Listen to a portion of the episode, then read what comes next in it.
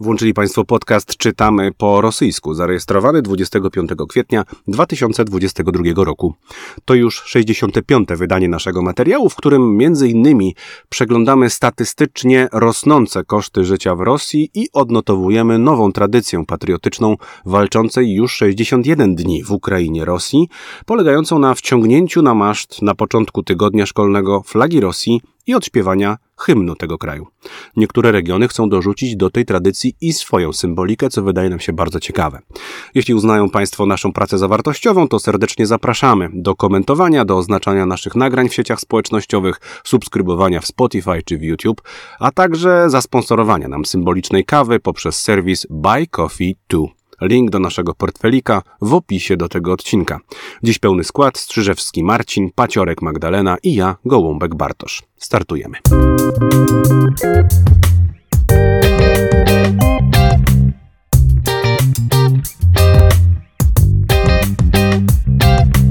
Bardzo serdecznie Cię witam, Marcinie, i witam wszystkich naszych drogich słuchaczy. Dzień dobry, panie doktorze, i dzień dobry wszystkim Państwu.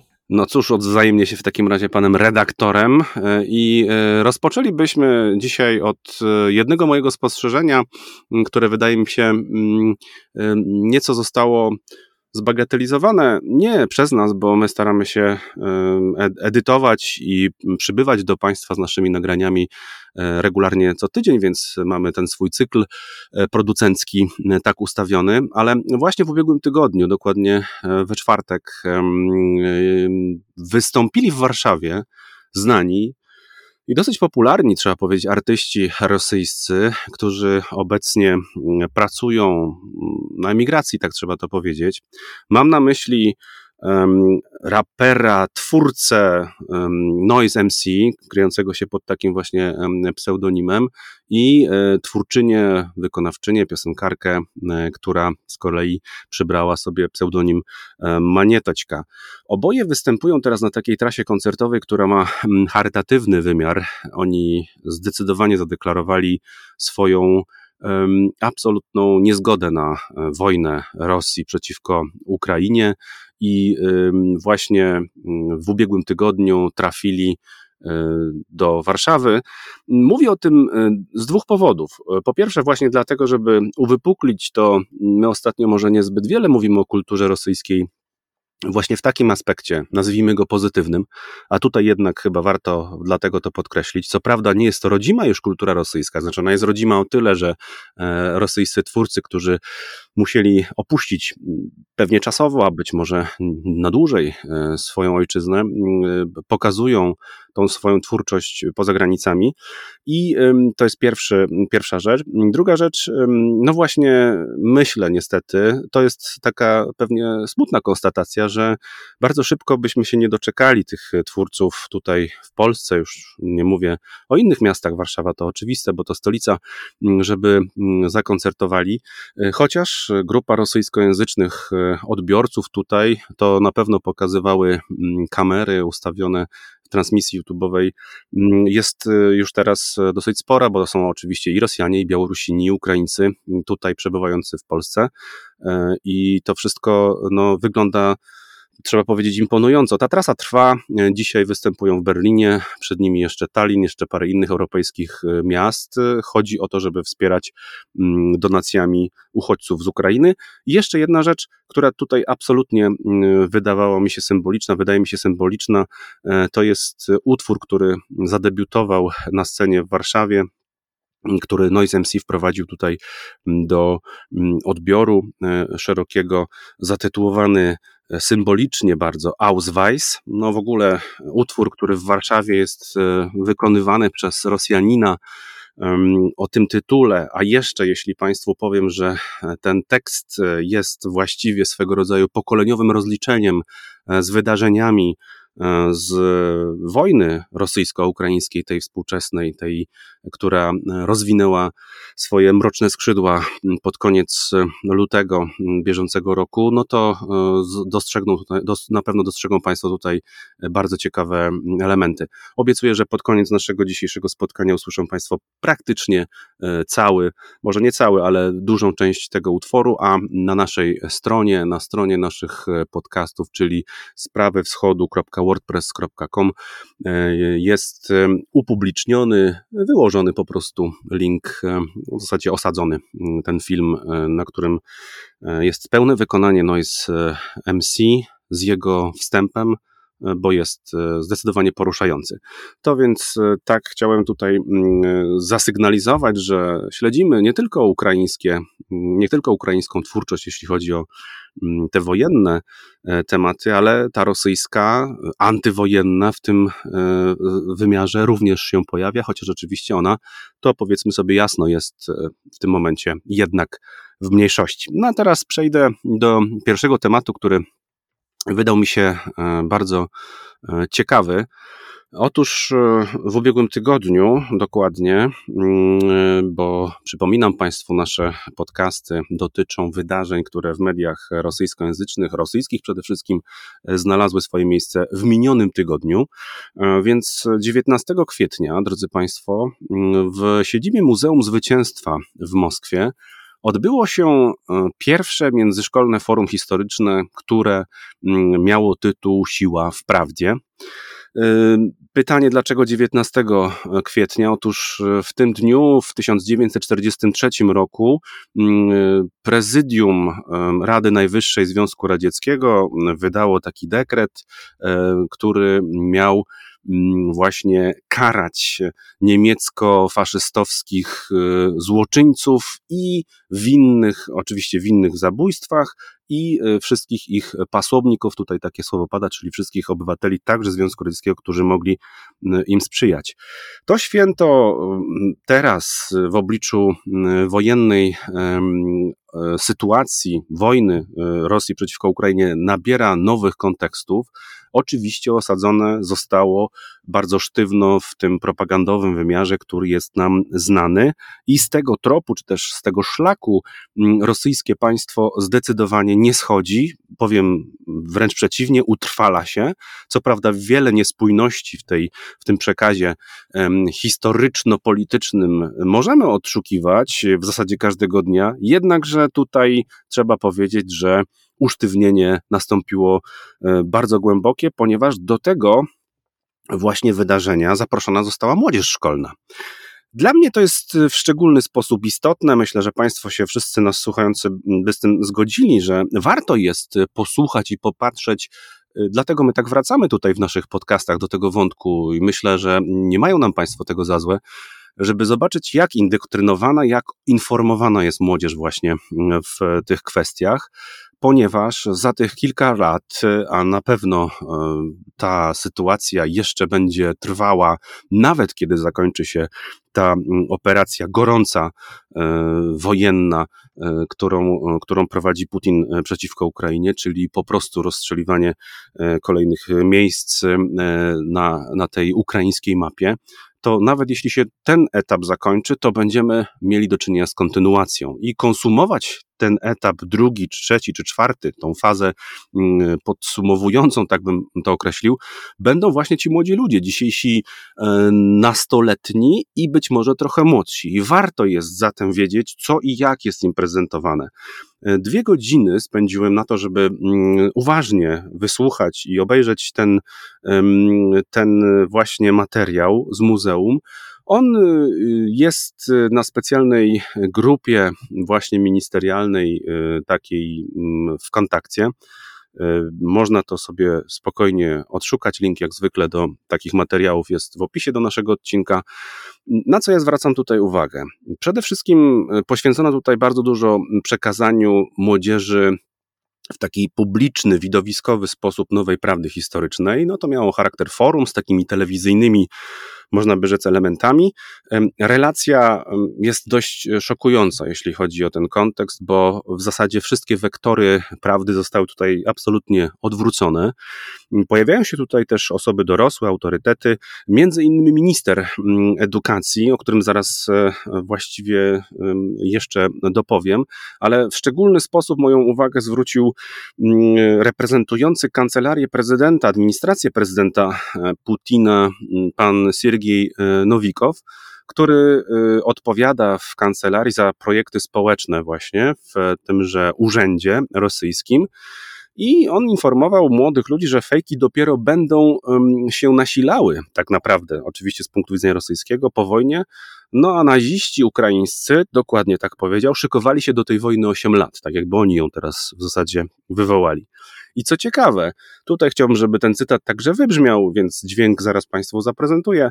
Mm, uważa, że mm, uważa, wskazuje młodym ludziom, którzy bardzo dużo czasu tutaj poświęcili na taką dekonspirację fejków, no powiedział im, że właściwie czego się spodziewać po e, współczesnej Europie, skoro mm, zasiadają we władzach tego państwa wnuki dawnych y, tego państwa, no nie państwa oczywiście, tylko tej struktury, bo tutaj Europa jest jako kolektywne państwo postrzegana przez Zachód, kolektywny tak zwany przez Rosję oczywiście, więc on mówi tutaj o tym, że mamy do czynienia z wnukami nazistów na szczytach władzy. Nie wskazał, kogo konkretnie chodzi, ale polecił wbicie do wyszukiwarki mm, takiego polecenia, żeby wyjawiło się.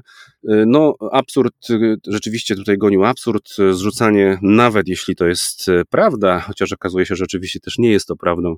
Mm, jeśli to wnuki miałyby być odpowiedzialne za to, mm, kim byli ich dziadkowie, no to y, zabrnęlibyśmy w bardzo nietypowe zakątki. Posłuchajcie Państwo przez moment tego, tej wypowiedzi.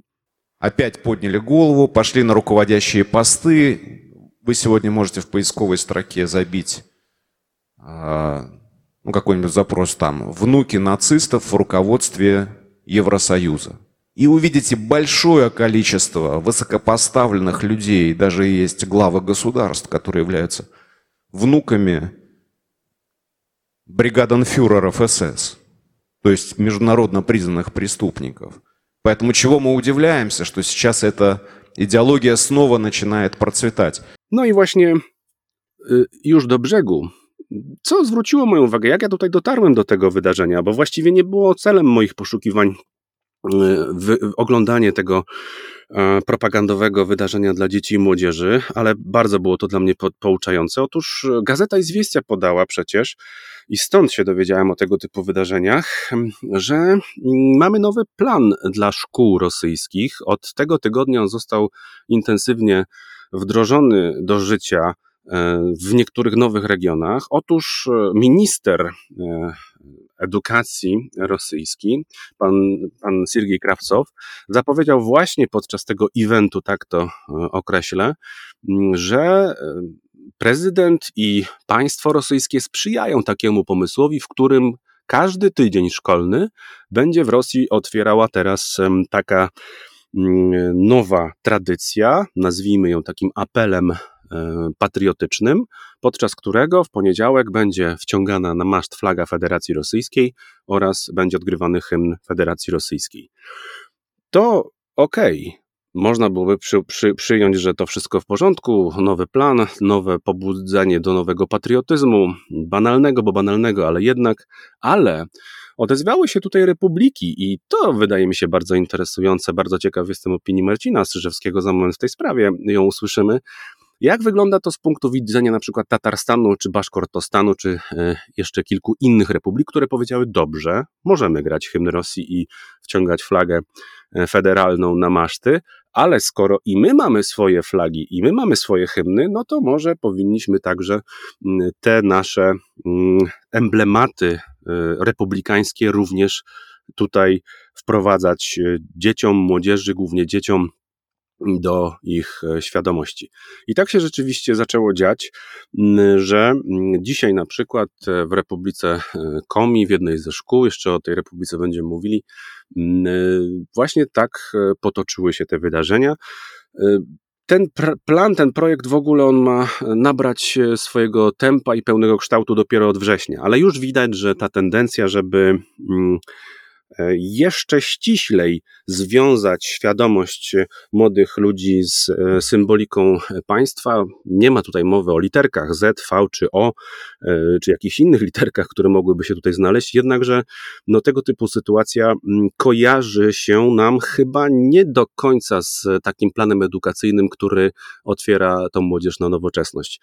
Zobaczymy, jak będzie to wyglądało. Entuzjazm widać na razie został podjęty, w wielu szkołach działają już tego typu akcje. Dzisiaj jest ten pierwszy poniedziałek, kiedy można było to zobaczyć w sposób taki bardziej wyraźny. To jest w ogóle wyraz niesamowitej, niesamowitego optymizmu rosyjskich władz. Tutaj przed tym, jak rozpoczęliśmy nagranie, y, mówiłem panu doktorowi, że na wrzesień mam jakieś plany urlopowe i że będzie trzeba nagrać podcasty beze mnie i się pan doktor ucieszył, aha, czyli zakładasz, że będziemy nagrywać dalej, a ja mówię oczywiście, czemu mielibyśmy nie nagrywać dalej? I w naszym przypadku to jest dość oczywiste, że będziemy nagrywać, natomiast w przypadku ministra Edukacji Narodowej Federacji Rosyjskiej, to już jest wyraz według mnie najwyższego optymizmu, bo on przede wszystkim zakłada, że dalej będzie ministrem, po drugie, że dalej Federację Rosyjską będzie stać na szkoły, to jest też optymistyczne założenie, a po trzecie, że będzie istniał taki twór państwowy jak Federacja Rosyjska i to dochodzimy do tego, o czym mówisz, to znaczy faktycznie Federacja Rosyjska jest już takim bardzo okrojonym imperium rosyjskim. To znaczy, faktycznie, jeśli popatrzymy na jakiś historyczny zasięg terytorialny, no to tu wchodziła i Finlandia, i Gruzja, i Polska swojego czasu oczywiście także. Więc tutaj już ta Federacja Rosyjska jest faktycznie obcięta do tych terenów no bardziej rosyjskich niż mniej. Niemniej jednak, no wciąż jest tu cała masa grup etnicznych i republik, czy też krajów, czy różnie się nazywają te subiekty federacji, które jednak posiadają swoją tożsamość narodową, swoje poczucie przynależności do e, jakiegoś osobnego etnosu, osobnego od Rosji, niesłowiańskiego, są Buriaci, są Tatarzy. Często języki są też inne. Jak najbardziej, no, nikt nie pomyli Buriata z Rosjaninem, to jest po prostu tak wizualnie już różnica duża, choć oczywiście wiemy, że postrzeganie ludzi tylko na mm, przez pryzmat tego, jak oni wyglądają, no jest często mylące, no ale jednak to są po prostu odrębne narody i faktycznie wydaje się, że mm, musi istnieć jakiś potężny bodziec, żeby doszło do powiedzmy ruchów separatystycznych w takim wielkim kraju, no niemniej jednak to, co się dzieje w tej chwili, to jest bodziec potężny, choćby ze względów na takie e, bardzo szeroko pojęte, mm, nazwijmy to aspekty moralne. Kto z nas chciałby być postrzegany jako fragment, część kraju, jako przedstawiciel kraju, który dokonuje rzeczy, no ujmijmy to wprost, jednoznacznie złych. Jeśli taki buriat ma patrzeć na mm, ludzi za granicą i zastanawiać się, czy oni myślą o nim jako o współautorze, mm, czy człowieku, który jest w jakiś sposób współwinny za to, co się wydarzyło na przykład w Buczy czy w Mariupolu, to może być to dla niego jakiś rodzaj, nazwijmy to, zachęty, by faktycznie się od tej Rosji oddzielać. I to może być oddzielanie się bardzo różne, bo on może po prostu podkreślać wszystkim, że w rozmowach, że on nie ma nic wspólnego z Rosjanami, a może to być chęć na przykład przez taką republikę załatwienia sobie osobnych paszportów, żeby nie było na nich napisane paszport Rosji, tylko paszport Buriacji, i małymi literkami części Federacji Rosyjskiej, a mogą to być faktyczne ruchy separatystyczne. Pamiętamy, jak się rozpadał Związek Radziecki, nie było to do końca jednoznaczne, jak ta Federacja Rosyjska będzie wyglądała. Mm, rozmawialiśmy o tym nieraz, o Jelcynie, który mówił weźcie tyle niezależności, tyle autonomii, ile jesteście w stanie przełknąć Rozmawialiśmy niejednokrotnie o wojnie w Czeczeniu, gdzie faktycznie się pojawili ludzie, którzy chcieli tej niezależności i to zostało krwawo i okrutnie stłumione przez y, wojska Federacji Rosyjskiej. I to jest ciekawy aspekt, bo tak jak mówisz, faktycznie mm, faktycznie tutaj się pojawia po prostu indoktrynacja dzieci i jakieś dziwaczne przemieszanie wartości, bo też niektórzy zwracają uwagę, że to jest problem, bo wyobraźmy sobie taką Jakucję i wyobraźmy sobie poniedziałek w lutym i wyobraźmy sobie wiejską szkołę, która nie ma pomieszczenia, bo z tego, co mówią komentatorzy życia publicznych w Rosji, znajdują się takie szkoły, które nie mają pomieszczenia, które pomieści wszystkich uczniów. I takie wciąganie flagi przy minus 20-30 stopniach miałoby się na przykład odbywać pod gołym niebem na ulicy, bo ktoś sobie tak w Moskwie wymyślił. Ale dodatkowo właśnie zwróciłeś uwagę na arcyciekawy aspekt, bo faktycznie na takim prostym przykładzie widzimy, że ludzie, którzy przez y, te ostatnie 30 lat godzili się na bycie częścią dużego kraju, bo im w jakiś sposób to odpowiadało. To jest oczywiście na przykład z gospodarczego punktu widzenia potrafi być korzystne, no to jednak w tym momencie, jeśli na przykład przyczepmy się już tej Buriacji, jeśli ta Buriacja będzie miała do wyboru być z Rosją i mm, być częścią tej świat, częścią tego kraju ocenianego przez świat jako moralnie zły, ale z drugiej strony może nie być częścią Rosji i na przykład przestałyby wtedy w Buriacji obowiązywać sankcje. I by się mogło okazać, że byłoby bardzo opłacalnym ruchem się od tej Rosji i od tych sankcji uwolnić.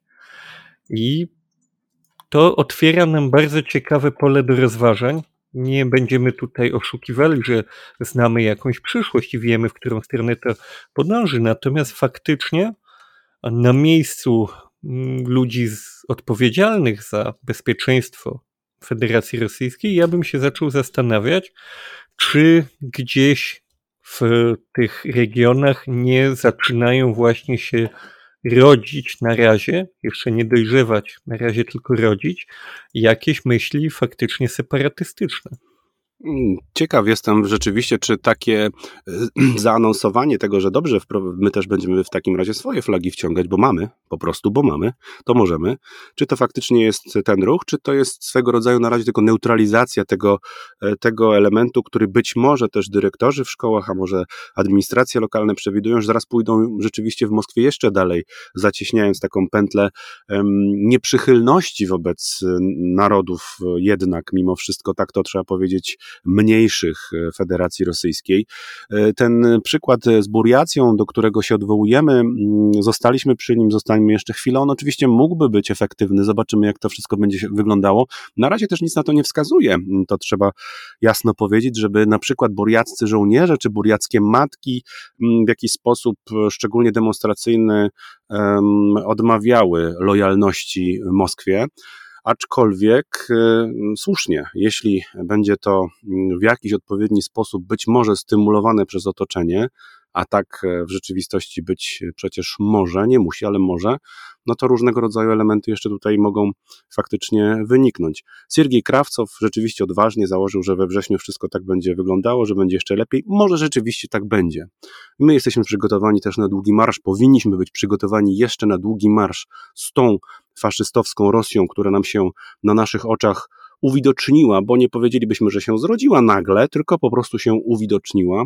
I te konteksty, zwłaszcza śledzenie tego, jak e, opowiada się i co opowiada się dzieciom, które nie mają prawa nie wierzyć autorytetom osób dorosłych, osób urzędowych, no po prostu będzie to jeszcze w przyszłości do nas tak czy inaczej e, wracało.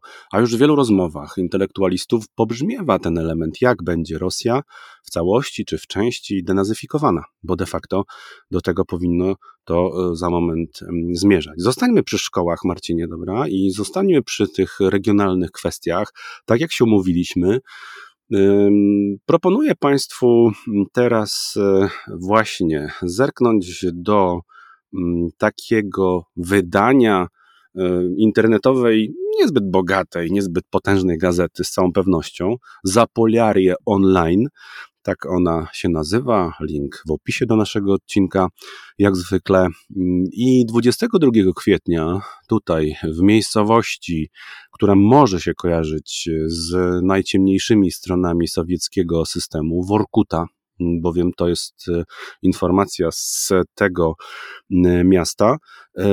Odbyło się takie spotkanie e, grupy mieszkańców. E, można by powiedzieć, że to jest taka połączona grupa mieszkańców, delegatów mieszkańców z władzami miasta w sprawie e, czegoś, co przetłumaczylibyśmy na język polski budżetem obywatelskim. Po rosyjsku brzmi to narodny budżet. Uwaga, ten budżet jest ustalany obecnie na rok 2023. No, myśmy mówili o dalekiej przyszłości dla nas, naszej perspektywy, aczkolwiek patrzymy na nią, staramy się na nią patrzeć optymistycznie z naszego punktu widzenia, e, że we wrześniu się będziemy spotykali, będziemy nagrywali. E, pan minister Krawcow mówi, że będą flagi wciągane Federacji Rosyjskiej we wrześniu. A Workuta teraz planuje wydawanie pieniędzy na rok 2023, tylko to jest oczywiście coś, co mm, rzeczywiście, jeśli Państwo kojarzą, mam nadzieję, że częściowo nasi słuchacze są wtajemniczeni, jak wyglądają w polskich w realiach przynajmniej budżety obywatelskie. Rzeczywiście mamy do czynienia tutaj z decyzjami e, nazwijmy je takimi, które jeśli nawet nie są autonomiczne, to symulują autonomiczność, czy to właśnie e, dzielnic, czy to całych miast, czy to są projekty również e, na wielu uczelniach, teraz też wprowadzane takie budżety studenckie, nie tyle obywatelskie, co studenckie, gdzie mm, e, zrzeszeni w kołach naukowych i w innych strukturach studenci mogą zadecydować, jeśli rektorzy na to pozwalają, o tym, jak pokierować pewne fundusze. Wracamy do Workuty. Mamy do czynienia z projektowaniem roku 2023, no daleko z naszej perspektywy także. I mm, w tym artykule, który przynosi nam Zapoliarka Online, e, czytamy, że jest to jedna z części no, takiego wielowarstwowego projektu oczywiście, bo one mają bardzo różne mm, swoje odnogi, trochę o ekologii, trochę o infrastrukturze, trochę edukacji, trochę o różnego rodzaju innych e, kwestiach. Na pewno tutaj mm, e, mieszkańcy mogą próbować zadecydować, co w gruncie rzeczy, jak się tak zastanowić, ma nawet taki dosyć e, stymulujący demokratyczny rozwój, mm, pewnie wymiar. Nie podejrzewam jednak, że w przypadku tym konkretnym rosyjskim mielibyśmy z tym do czynienia. Chciałbym przeczytać jednak Państwu, jakiego rodzaju projekty wpłynęły jeśli chodzi o, uwaga, e, projekty w przestrzeni edukacji i dostępnego środowiska czy dostępnej infrastruktury. Na około 9 milionów rubli zostały one rozliczone, to znaczy to jest budżet, który jest do dyspozycji i proszę posłuchać, jakiego rodzaju mamy tutaj mm, do czynienia w Workucie, z jakiego rodzaju potrzebami, na które wskazują oczywiście mieszkańcy. Proszę na to bardzo mocno zwrócić uwagę. Tytuły będą brzmiały bardzo poetycko, e, ale warto je też usłyszeć. Daroga k nami w dziectwa, czyli droga przez okna do dzieciństwa. To jest e, bardzo wolne tłumaczenie z mojej strony. I w tym projekcie mm, mieszkańcy e, postulują instalację 20 plastikowych okien w przedszkolu numer 11 w Orkucie.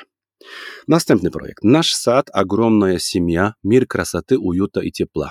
To jest e, nasze przedszkole, e, ogromna rodzina, mir piękna, komfortu i ciepła.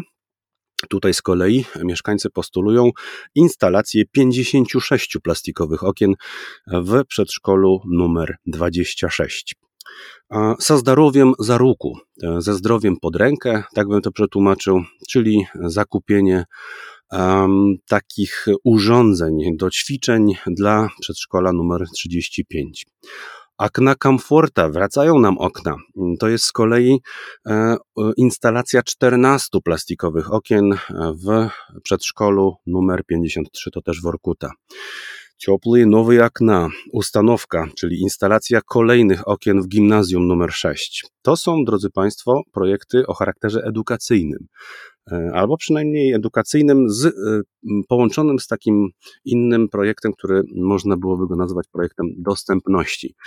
No więc e, w przyszłym roku, to jeszcze raz chciałbym, żeby Państwo usłyszeli, w 2023 jest szansa, z budżetu obywatelskiego w miejscowości Workuta, za polarnym e, kręgiem rzeczywiście, jeśli popatrzymy od północy na południe, ta Workuta leży, na instalację, na montaż e, no, kilkudziesięciu plastikowych okien w przedszkolach tego miasta, po części też tego regionu. Oczywiście są też inne projekty, y, ale akurat y, tutaj w tym wykazie, który zresztą mogą sobie Państwo jak zwykle doczytać, przeczytać osobiście, niczego tutaj nie wymyślamy. Wszystko y, z prasy rosyjskiej bieżącej mm, akurat tutaj się nam pojawia. Mamy do czynienia naprawdę z dosyć, powiedzielibyśmy, jakby to delikatnie ująć, podstawowymi potrzebami, jeśli chodzi o mm, komfort cieplny dzieci w północnych regionach e, tego państwa, które teraz prowadzi wojnę na południu, y, chyba nie licząc za bardzo kosztów. Zacznijmy od tego, bo może Państwo nie do końca wiecie, no choć mówiłeś tutaj o kręgu polarnym, ale faktycznie mamy w tej chwili 25 mm, kwietnia, czyli raczej taką już wiosenną aurę by się nam wydawało. Dzisiaj według prognozy pogody Google'a padał tam śnieg, w nocy będzie minus 5, w środę będzie do minus 9 w nocy, śnieg z deszczem, w czwartek słońce, minus 4 do minus 9 w nocy i potem do końca, aż do poniedziałku, do końca prognozy pogody sypie śnieg. Także faktycznie, jak na to popatrzymy z tej strony, no to te mm, plastikowe okna no nie wydają się luksusem, tylko jakąś taką koniecznością po prostu potrzebną do życia, zwłaszcza w przedszkolach, gdzie wydawałoby się młodzi obywatele Federacji Rosyjskiej nie mają jeszcze w pełni wykształconej odporności i przydałoby im się jednak no, uczyć się w cieple. I faktycznie, tak jak mówisz, mm, to nie są wysokie kwoty.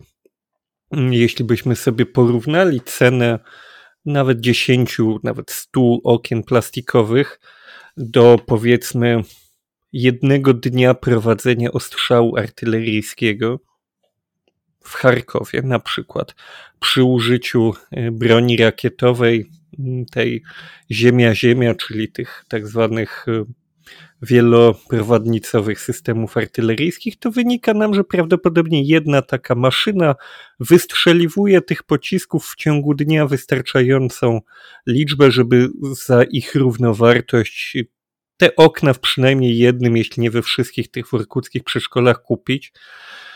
Oczywiście te, te pociski produkowali pewnie 20 lat temu, a te okna trzeba by kupić teraz. To jest jednak pewien szczegół. No ale zdecydowanie widzimy tak, tutaj potężne przesunięcie priorytetów tego państwa. Mm, o tym jeszcze też oczywiście u siebie będę mówił, bo mamy dzisiaj takie trochę regionalne wydanie, ale faktycznie, faktycznie jest to po prostu przykre, bo u nas, jak się patrzy na budżety obywatelskie, to widzimy projekty też nie w pełni luksusowe, tak? To nie są rzeczy, które nazwijmy to, no, nikt tam nie widywałem w Krakowie, żeby ktoś sugerował, nie wiem, fontannę z szampanem, prawda? To nie jest jakiś poziom luksusu, ale jakieś parki, jakieś y, tory do wyścigów samochodowych, takie nazwijmy to rozrywkowe tematy, a jednak komfort termiczny dzieci w przedszkolu to jest jedna z najbardziej podstawowych spraw, oprócz wody, jedzenia, w zasadzie komfort termiczny jest jedną z tych no, najbardziej mm, wymaganych do przeżycia kwestii, które nawet nasi przodkowie jaskiniowcy, kiedy już sobie upolowali coś lub zebrali, znaleźli tę wodę, no to o trzecią rzecz, jaką dbali, to o to, żeby im po prostu nie wiało i było ciepło. Więc to jest absolutna podstawa i to nie powinien po prostu z założenia być fragment y, budżetu, w którym ludzie głosują, czy chcą mieć w tym przedszkolu ciepłe okna, czy w tamtym przedszkolu ciepłe okna, to jednak powinien być standard, zwłaszcza w kraju, w którym gigantyczne pieniądze, tu my mm, krzyczymy, że Rosja Putina dostaje miliard dolarów dziennie od Unii Europejskiej za surowce energetyczne i to trwa od dekad. Gdzie są te pieniądze? No, jakby to Marcinie powiedzieć, no, to wszystko nie jakby nie, nie, nie zbiega nam się w jakieś takie wyobrażenie o tym, gdzie my się faktycznie znajdujemy w, w całym tym pomyśle. Kiedy mówiłeś, słuchałem Cię uważnie oczywiście, jak zwykle. E, też popatrzyłem sobie, jak to u nas mogłoby wyglądać. Chcielibyśmy w tej sprawie jakoś tam być e, sprawiedliwi o ile to w ogóle możliwe, jeśli chodzi o porównywanie na przykład tam projektów e, obywatelskich, e, skalowanie ich. Zacząłem sobie e, szukać właśnie, jak to by wyglądało w naszych realiach. Co prawda, mm, to biorą Państwo rzecz jasna pod uwagę, i należy to zawsze brać, że porównywanie, e, jakiekolwiek próby porównywania europejskich e, państw, nawet różnych europejskich państw, do tego, co mamy w organizacji przestrzenno-politycznej w Rosji, jest skazane raczej na swoistego rodzaju nie, niepowodzenie. Ale sięgnąłem sobie do Łomży. Mm, populacja Łomży, około 60 tysięcy mieszkańców, Workuta 50 tysięcy, no już brak porównania jest oczywiście, jeśli chodzi o klimat, Marcin o tym powiedział. Jakby Państwo zerknęli sobie na Zapoliarkę, na stronę główną, to tam już są anonsy tego, że będzie wielki festyn. Tak, nie mylą się Państwo, będzie wielki festyn związany z, zanim jeszcze nastąpi Dzień Zwycięstwa to tutaj w Orkucie będzie wielki festyn związany z e, odprowadzaniem, pożegnaniem zimy. Kiedy? 1 maja, drodzy Państwo, będzie ten festyn, bo rzeczywiście ten, ten krąg e, klimatyczny no długo e, jeszcze w chłodzie stoi, więc moje porównanie do Łomży będzie no oczywiście i karkołomne, i nieudolne intelektualnie. Mimo to na dwie rzeczy chcę Państwu zwrócić uwagę choćby nawet, no bo mamy tutaj, e, widzę zadania ogólnomiejskie jakieś, e, to jest rok 21, patrzę na o głównej stronie miejscowości Łomża, pozdrawiam Państwa z Łomży bardzo gorąco, bardzo serdecznie, piękne miasto, e, piękny, piękny, piękny region. Mm, zadaszenie nad boiskiem wielofunkcyjnym w Orliku, kontynuacja budowy mini bulwarów, odkładki na Łomżyczce do ulicy Sosnowej, remont ciągu komunikacyjnego wraz z parkingami, rewitalizacja placu zabaw. To wszystko oczywiście są komfort, to są oczywiście bardzo często, jeśli nie wszystkie, to bardzo często są to mm, zadania podnoszące komfort mieszkańców e, miasta Łomża. E, to po pierwsze, tylko czy y, na pewno na tak bardzo podstawowym poziomie jak e, komfort termiczny, prawda, dzieci w przedszkolu, bo to jest zasadnicze pytanie, które sobie tutaj postawiliśmy z Marcinem. No a druga kwestia, no aż ciarki mi przechodzą po, po plecach, kiedy to wypowiem, no ale Polska wojny bezsensownej e, szczęśliwie nie prowadzi przeciwko swoim południowym E, południowo-zachodnim sąsiadom, a tutaj to jest właśnie ten przypadek. E, chcielibyśmy, żeby dzieci e, w przedszkolu każdym o tych numerach Państwo przed momentem słyszeli, w Workucie naprawdę miały komfort termiczny, bo może przez to staną się też w perspektywie czasu jeszcze lepszymi niż to możliwe po prostu nawet teraz ludźmi, które nie będą dążyły do tego, żeby Mm, gdzieś realizować imperialne pomysły mm, swojego nie do końca jednak w kilku co najmniej miejscach sprawnego państwa. Marcinie, przechodzimy do Twoich tekstów. Mm, dokładnie tak jest, jak mówisz. I zaczniemy sobie od e, takiego portalu regionalnego, który już się u nas przewijał, 76.ru, który zaczyna swój artykuł z, no on już parę dni ma, od 19 kwietnia, ale to wciąż nasz zeszły tydzień także się załapał, a tu się niewiele, znaczy tu się bardzo wiele zmienia, ale on wciąż jest jak najbardziej aktualny, ewentualnie może być jeszcze trochę gorzej niż tu piszą. A tytuł brzmi Czegoś takiego nie było od 1999 roku i dalej tytuł brzmi Jak podrożały produkty spożywcze w czasie ostatnich trzech miesięcy i co będzie z cenami dalej.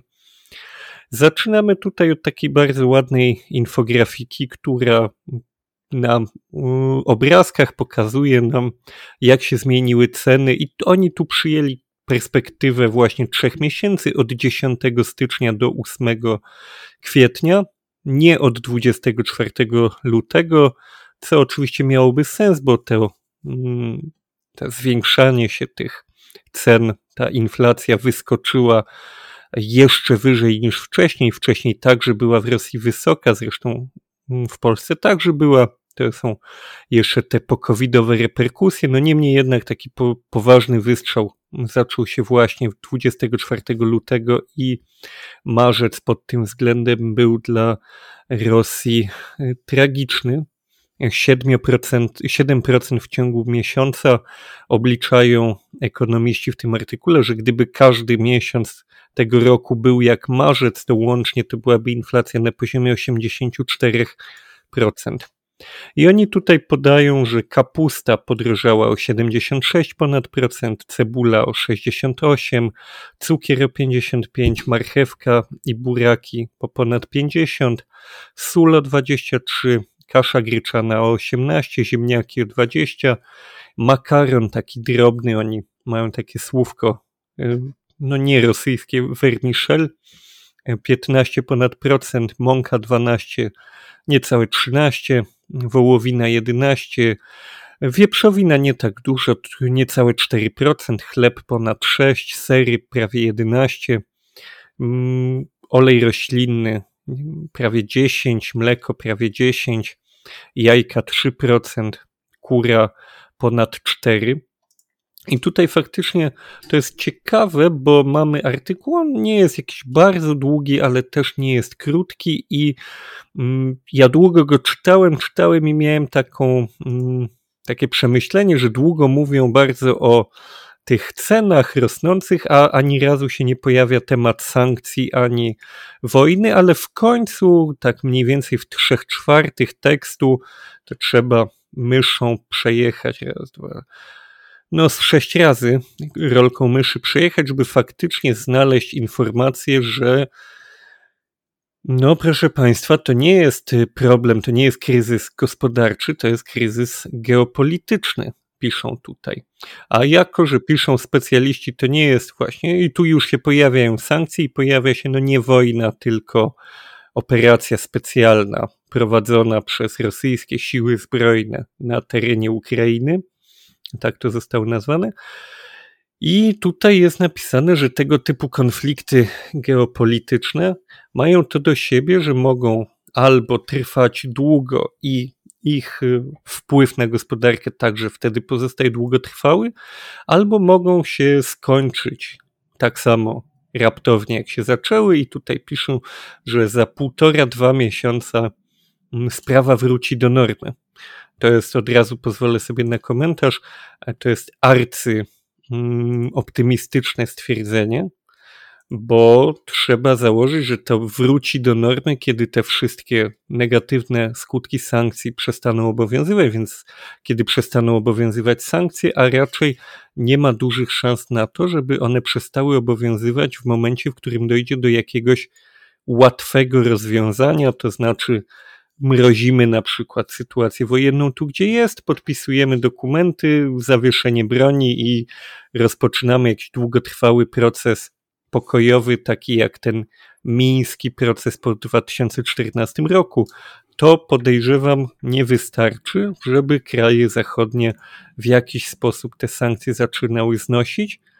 Pomijając już kwestię tego, że mm, taka ekonomiczna, gospodarcza wiarygodność Rosji leży e, no, absolutnie na dnie, ponieważ kto chciałby prowadzić jakieś sensowne interesy z krajem, który jest po prostu nieobliczalny.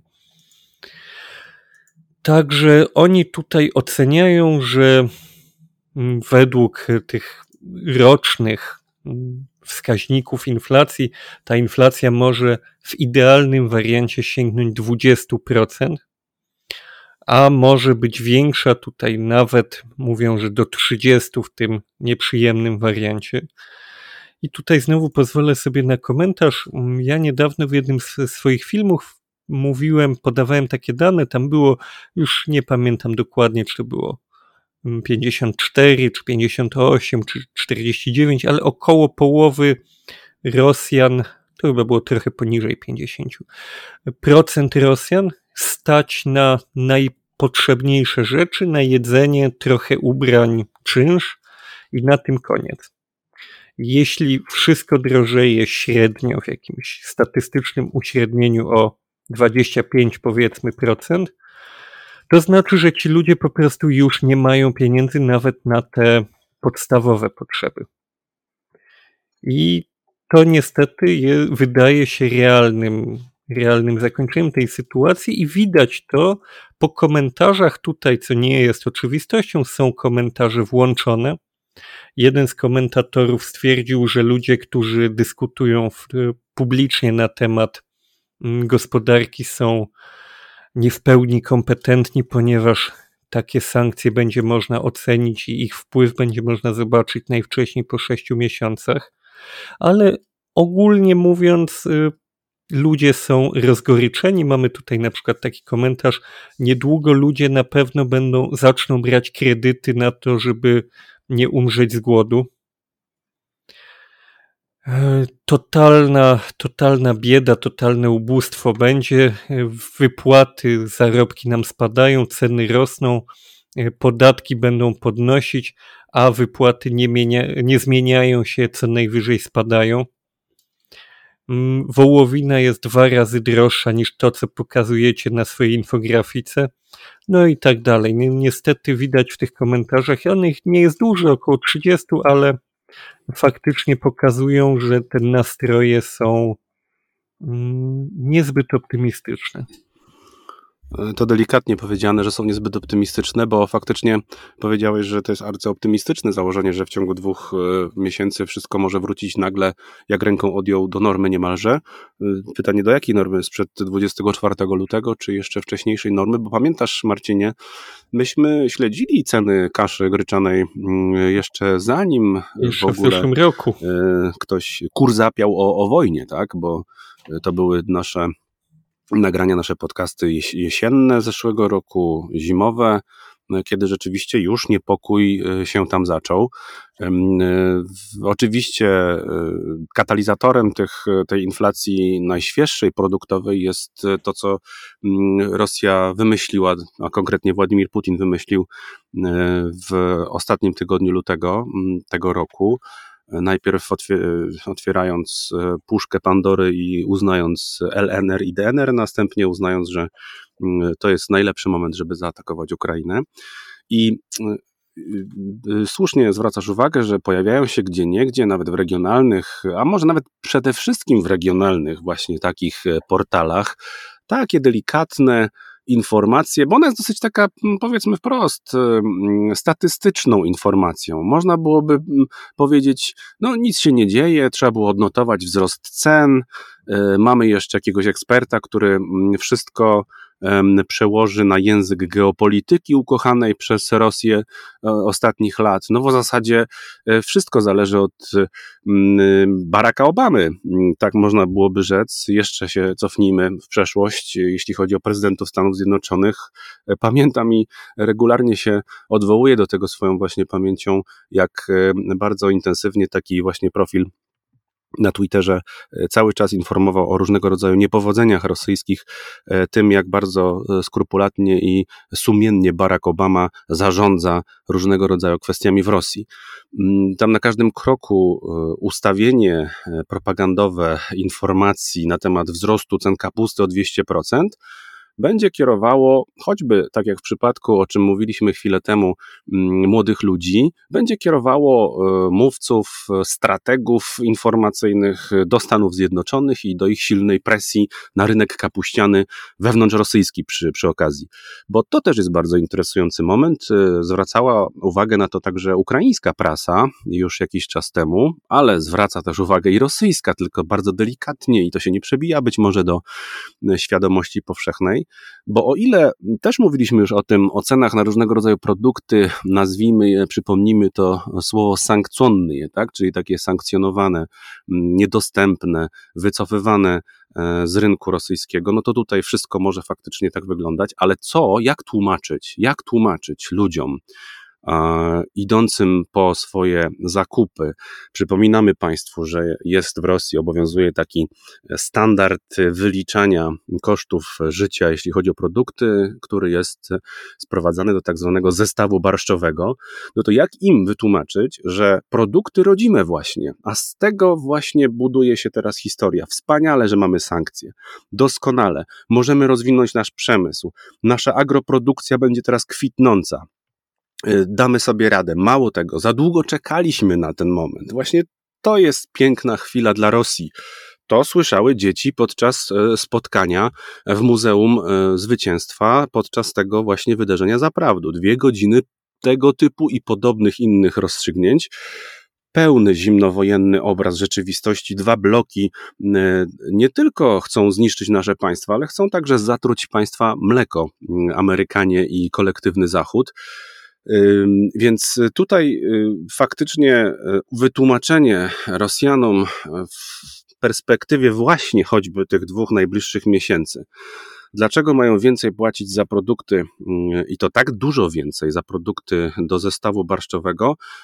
Będziemy obserwowali tutaj naprawdę niezwykłe salto, mortale, tak bym to określił, mediów rosyjskich, polityków rosyjskich i całego świata publicznego bo nijak e, e, trudno sobie to po prostu wyobrazić, zasłaniając cały czas to, o czym powiedziałeś chwilę temu też, Marcinie, jaki jest koszt wystrzelenia jednej rakiety, która ma potencjalnie trafić, jak opisuje się to w rosyjskich mediach, bardzo precyzyjnie, chirurgicznie wręcz cel bojowy Ukrainy, a trafia w blok mieszkalny w Odessie e, i e, w zasadzie nie realizuje swojego politycznego ani nawet militarnego celu, prawda? No Ale to ja, ja mówiłem, ja mówiłem o tych którzy Przepraszam, ja mówiłem tak. o rakietach takich dla biednych ludzi po dziesiątki A, no tysięcy złotych, tych A, takich, wiesz, naj, najtańsze. w, stylu Katiusz. Ty mówisz już o rakietach za miliony dolarów. Tak, kalibry no, i Skandery to już jest tego typu kwota. No, przerażają mnie te kwoty. To znaczy,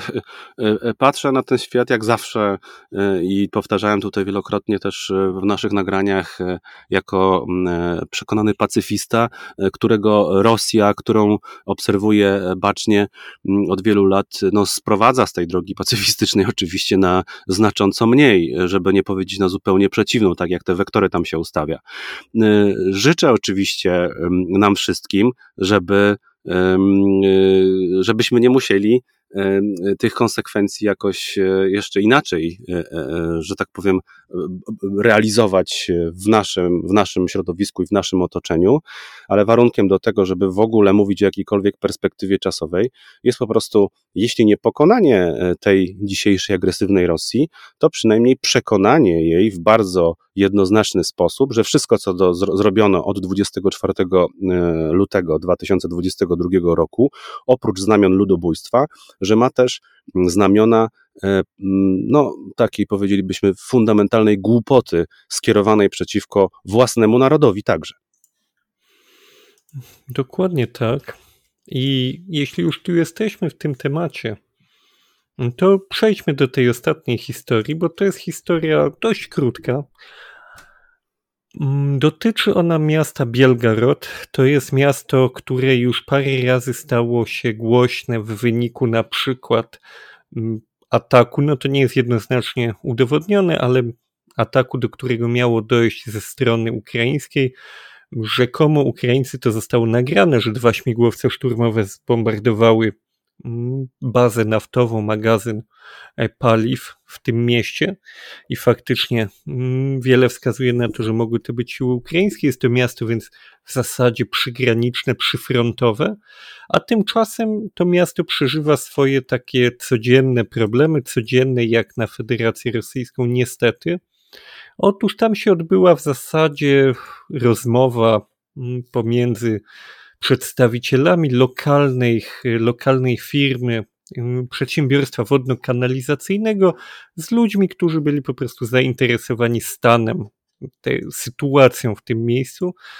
Już tu nie wchodźmy w jakieś konkretne szczegóły. Wyszło, wyszło z tego, że 2000 obiektów należących do tego przedsiębiorstwa wodno-kanalizacyjnego jest zużyta całkowicie w 100%, a kolejne około 3000 różnych obiektów, kolektorów, rur. Trudno powiedzieć, co tam jeszcze y, może taki, mm, może być rozumiane w tej liczbie, co może zostać tu ujęte. No, chodzi o różne obiekty infrastruktury wodno-kanalizacyjnej. Kolejne 3000 wymaga pełnego remontu, więc na, do, na nie bardzo duże miasto Mamy około 5000 różnego typu zupełnie niesprawnych instalacji, przez nie bardzo duże, mówimy tutaj o 370 tysiącach ludzi. Mm, co więcej, w ramach właśnie tego, nazwijmy to, drobnego śledztwa ustalono, że w całym roku 2021 na remonty tych instalacji przeznaczono 64 miliony rubli, czyli no trochę ponad 3,5 y, miliona złotych.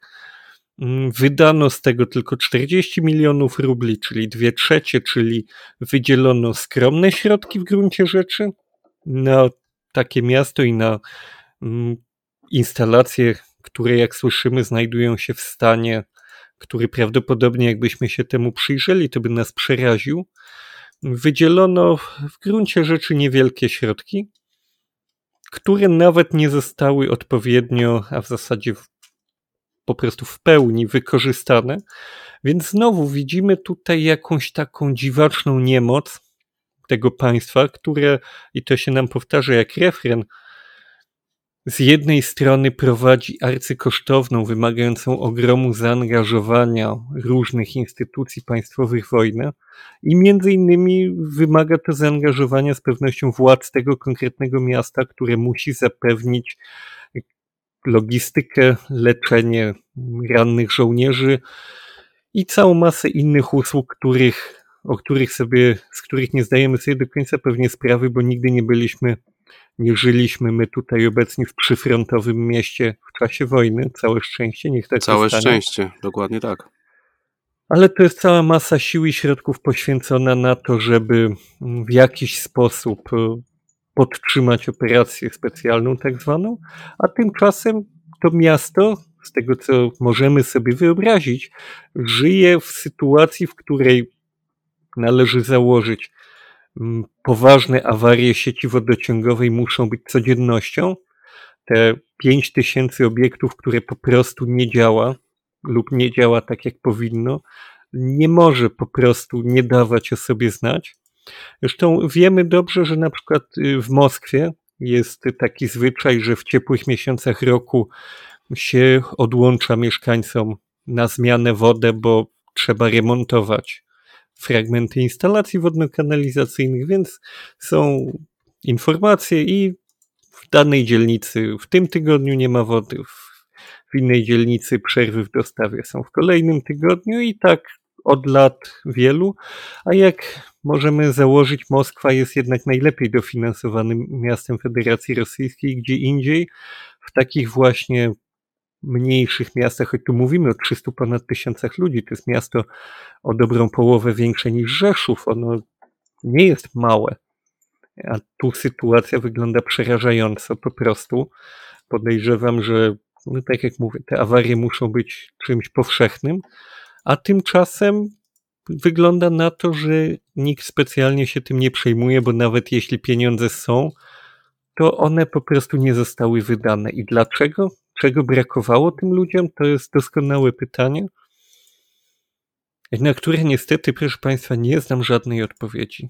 I w tej sprawie także będą rosły ceny, jeśli chodzi o remonty różnego rodzaju. Magda Paciorek e, zaoferowała nam dzisiaj rozpatrzenie właśnie takiego określenia resti w cenie. Ono, e, to, to sformułowanie odnosi się także do poprzedniego tematu, do wszystkich innych cen. Posłuchajmy Magdy.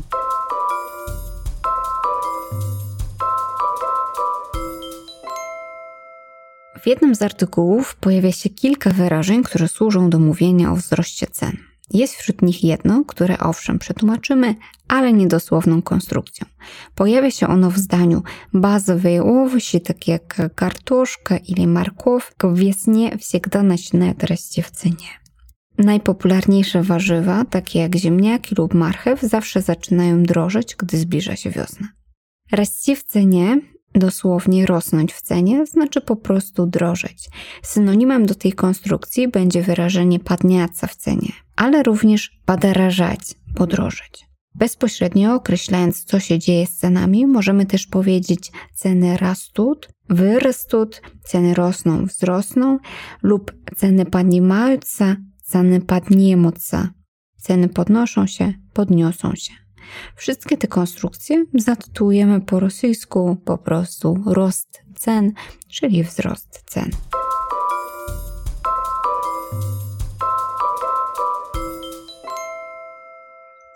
A wracając e, jeszcze do tego wątku e, remontów, akurat rzeczywiście zwróciłeś, Marcinie, uwagę na miejscowość, która jest miejscowością pogranicza świata pokoju i świata wojny, tak byśmy powiedzieli. E, to rzecz jasna nie jest e, jedyna tego typu sytuacja. Doskonale to rozumiemy. To jest pewnego rodzaju przykład. Podobnie jak z tymi wątkami dotyczącymi e, właśnie budżetów obywatelskich, to można powiedzieć, że w wielu miejscach i Rosja będzie się teraz musiała też pozbierać po nowemu, jeśli chodzi o restrukturyzację czy rewitalizację swojego zasobu komunalnego w szczególności, to bardzo opornie szło już od dawna i nie znajdowano jakichś mądrych rozwiązań, takich doraźnych, ani lokalnych nawet, które mogłyby to w sposób taki sprawny podnieść. Tym bardziej to oczywiście zastanawia, zastanawia to jest małe słowo, przeraża jeśli popatrzymy, że Rosja e, dzisiaj próbuje zdobywać kolejne miasta, wyrywać je Ukrainie, e, najpierw je zupełnie niszcząc, oczywiście, mm, a dopiero później być może coś z tego e, jeszcze wysupła, bo popatrzmy choćby na decyzję pana premiera Michała Miszustina, który taką decyzję właśnie wydał, podpisał w imieniu rządu rosyjskiego 15 kwietnia, stosunkowo niedawno, decyzja numer 668, która mówi o tym, że mm, lokalnym e, właśnie administratorom różnego rodzaju budynków, zasobów komunalnych, w tym także właśnie rurociągów, z całą pewnością różnego rodzaju będzie, będzie przysługiwała taka szybsza ścieżka, no właśnie czego? No kredytu od specjalnego funduszu takich remontów, takiego ogólnokrajowego.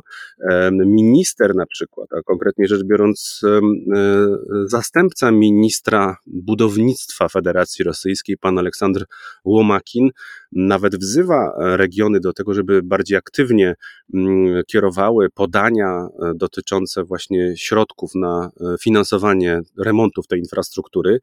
Bardzo się e, zastanawiam też nad tym, na ile faktycznie, bo zwróciłeś na to uwagę, Marcinie, na ile tutaj brakuje mm, po pierwsze po prostu pieniędzy i będzie ich brakowało z całą pewnością w też dalszej perspektywie czasowej, a na ile, mówiąc zupełnie brutalnie, brakuje mm, zwykłego zainteresowania ludzi na odpowiednich stanowiskach, a obok tego zainteresowania, na ile brakuje ich fundamentalnych kompetencji, żeby e, prowadzili mm, te tematy w imieniu mieszkańców różnego rodzaju osiedli, blokowisk i innych mniejszych struktur.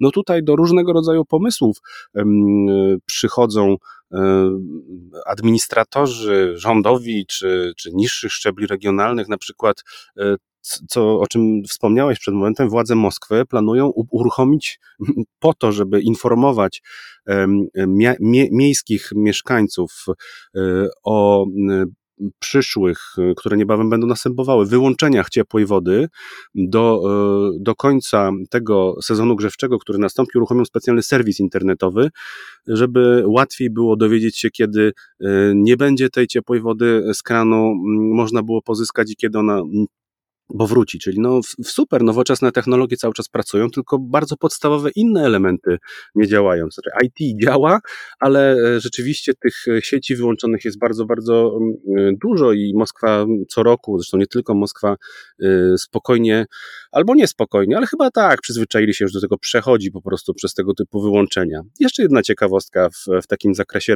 remontowym, jeśli Państwo pozwolą i jeszcze mm, skorzystam z tej możliwości, żeby się tym podzielić, co tutaj odszukałem na takim specjalnym portalu dotyczącym tych remontów ROS kwartał, on się nazywa, taki artykuł. Na przykład, e, jeśli chodzi o kamery, no to jest też bardzo interesująca metoda na to, żeby dopingować wykonawców remontów różnego rodzaju w ten sposób, że po prostu ustawia się kamery, które online stale transmitują, no tak jak wielu deweloperów, także w Polsce ustawia kamery, żeby mieszkańcy, e, klienci mogli obserwować, jak e, postępuje budowa ich przyszłego mieszkania. Tak tutaj z kolei będą montowane w niektórych miejscach takie mm, wieże z kamerami, gdzie nie gdzie są budowane budynki, tylko tam, gdzie są remontowane różnego rodzaju elementy e, tej infrastruktury.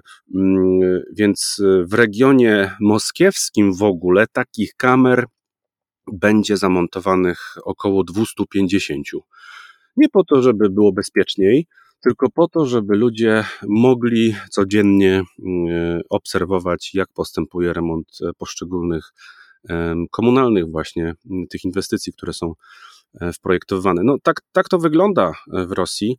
Nic, co Państwo słyszą, nie zostało przez nas wymyślone, co najwyżej wynalezione w rosyjskojęzycznej sieci internet. Robimy to dla Państwa co tydzień z największą przyjemnością. Poniedziałkowe wieczory to jest moment, kiedy siadamy z Marcinem do mikrofonów, wymieniamy się opiniami, oglądamy z różnych stron e, tą e, prasę, która wpada nam w oko i dzielimy się z Państwem tymi przemyśleniami, e, które wierzymy, że mm, są dla nas wszystkich bardzo pouczające. Bo czy są ciekawe, to chyba jasne, ale pouczające też ze wszechmiar. Rozumiemy, miejmy nadzieję, trochę lepiej, gdzie, w jakich realiach po prostu wzajemnie z tą dzisiejszą Rosją się znajdujemy. Rozumie to też niewątpliwie Noise MC, którego już dzisiaj wcześniej zapowiedziałem i chciałbym, żeby na zakończenie mm, wybrzmiał też jego głos, jego muzyka w tej pieśni.